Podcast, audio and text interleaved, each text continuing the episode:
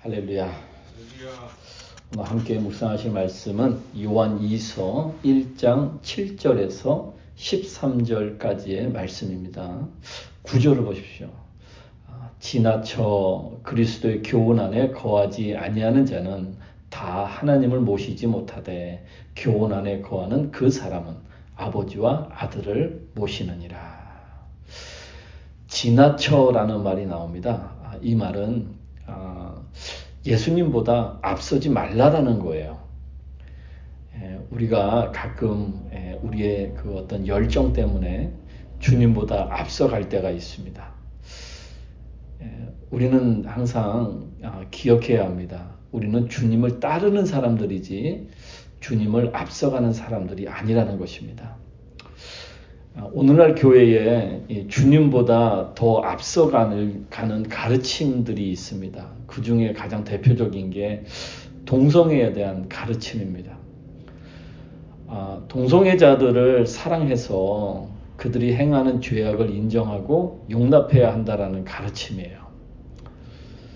예, 동성애자들을 사랑해야 하는 것은 맞습니다. 아, 그들을 국률이 여기고 하나님의 어, 은혜로 품고 해야 되는 것은 맞아요.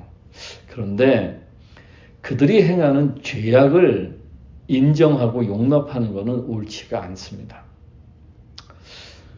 아, 진정한 사랑은 그들을 사랑하기에 진리에 대해서, 죄에 대해서, 심판에 대해서 그들에게 말해줘야 하는 것입니다. 아, 그것이 잘못됐다, 그것이 죄다라고 어, 말을 해줘야 되는 거예요. 그래서 그들이 죄를 깨닫고 회개하여서 어, 용서받고 다시 주님께 돌아올 수 있는 기회를 줘야 하는 것입니다. 만약에 성도가 잘못된 신앙의 길을 가고 있는 것을 아는데 그냥 인정하고 용납하는 것은 아, 진정한 사랑이 아닙니다.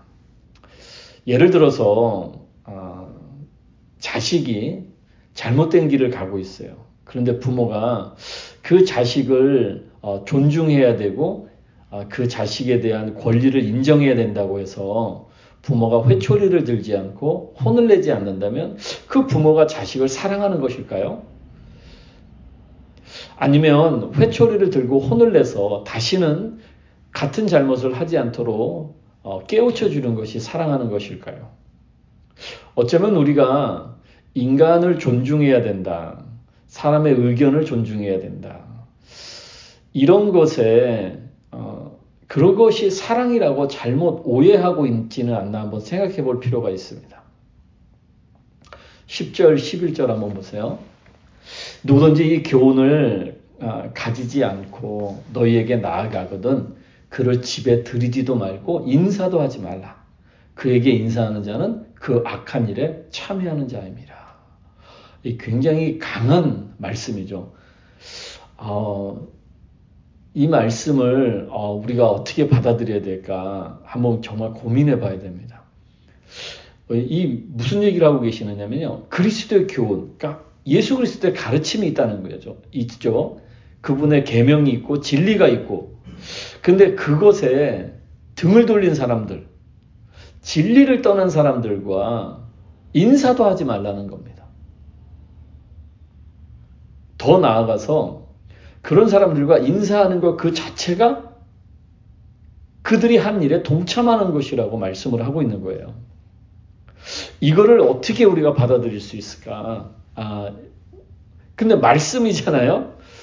어, 이런 것에 우리가 좀 고민을 해봐야 된다라고 저는 생각합니다. 그냥 아이 그러려니 하고 넘어가는 게 아니라 실제로 이렇게 강하게 말씀하고 있는데 아, 이것을 우리가 이 말씀에 대해서 우리의 삶 가운데 어떻게 적용할 것인가 정말 고민을 해봐야 되는 겁니다. 진리에 벗어난 사람에게 예수 그리스도의 교훈, 예수님의 가르침을 벗어난 사람에게 우리가 어떻게 해야 되느냐? 그리스도의 교훈으로 권면해야죠. 사랑으로 권면해야죠. 그런데 그 권면을 안 들었을 때 어떻게 하냐면 안 듣는 거는 그 사람이 스스로 선택한 일이지 않습니까? 그 선택은 사실 그 사람에게 있는 것이니 그것에 대해서 더 이상 우리가 어떻게 할 수는 없습니다. 오늘 말씀은 너무나도 강력하다라는 거죠. 인사도 하지 말아라. 그리스도의 교훈에서 떠난 사람, 등을 돌린 사람, 진리에서 떠난 사람에겐 인사도 하지 말아라. 이런 말씀을 하고 있다라는 거죠. 우리가 뭘 해야 되냐는 거죠. 기도할 수밖에 없죠. 우리가 할 수 있는 일은 기도할 수밖에 없는 거예요. 그리고 기다려줘야 된다. 인사는 안 하지만 기다릴 수는 있잖아요. 예. 이것이 탕자의 아버지가 한 일입니다. 탕자가 아버지의 교훈을 떠났어요. 진리를 떠났어요. 해서는 안 될 일을 했어요. 그런데 그 아버지가 그 아들에게 권면을 했어요. 하지 말아라. 너 망한다. 그 옳지 않다. 권면을 했는데 이 탕자가 그 말을 듣지를 않았어요. 그리고는 세상에 나가서 아버지한테 돈을 받아가지고 악한 행동을 합니다.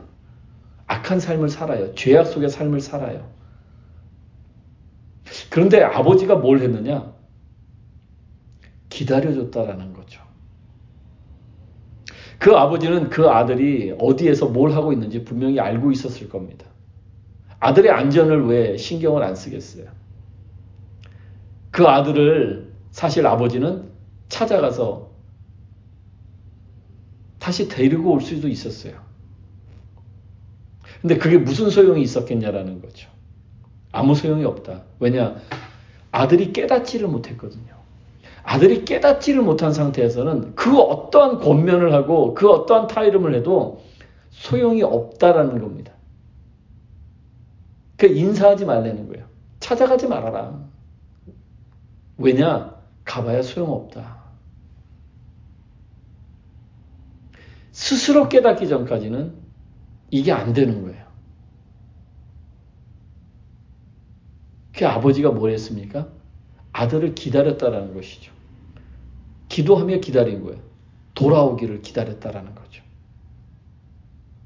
그 기다려야 돌아올 수 있는 거예요. 기다리는 사람이 있으면 돌아갈 수 있잖아요. 사랑하는 성도 여러분, 오늘 말씀 굉장히 강한 말씀이에요. 그러나 여기 이거 진리라는 거죠. 이 진리 안에 무슨 내용이 들어있느냐? 예수님은 우리에게 말씀하고 계시는 거예요. 예수님도 우리를 기다려 주셨거든요. 지금도 기다리고 계시고. 기다리는 사람이 있는 곳은 갈 수 있어요. 돌아갈 수 있어요. 우리도 그렇게 해야 된다는 거죠.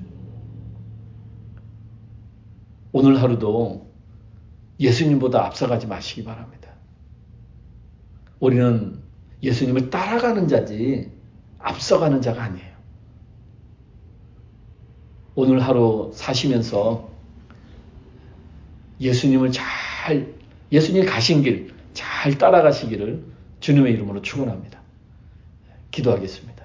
네, 주님, 어,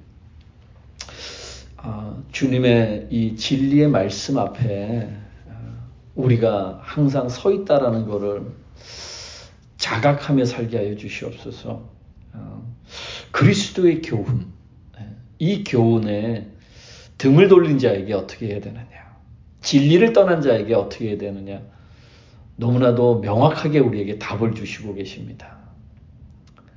우리가 기다릴 줄 아는 자가 되게 해 주시옵소서. 탕자의 아버지처럼 기도하며 기다리는 자. 기다리는 자가 있는 곳은 돌아갈 수 있습니다. 그래서 탕자가 돌아왔습니다. 우리에게도 그런 인내를 주시옵시고 기다릴 수 있는 아, 마음을 주시옵시고 더 중요한 것은 예수님보다 앞서가는 자가 되지 않게 해주시옵소서. 예수님이 따라가신 길, 예수님이 가르쳐 주신 그 아, 말씀들, 교훈들, 그것들을 잘 따라가는 그러한 자가 되게 하여 주시옵소서. 감사드리고 예수님의 이름으로 기도드렸습니다. 아멘.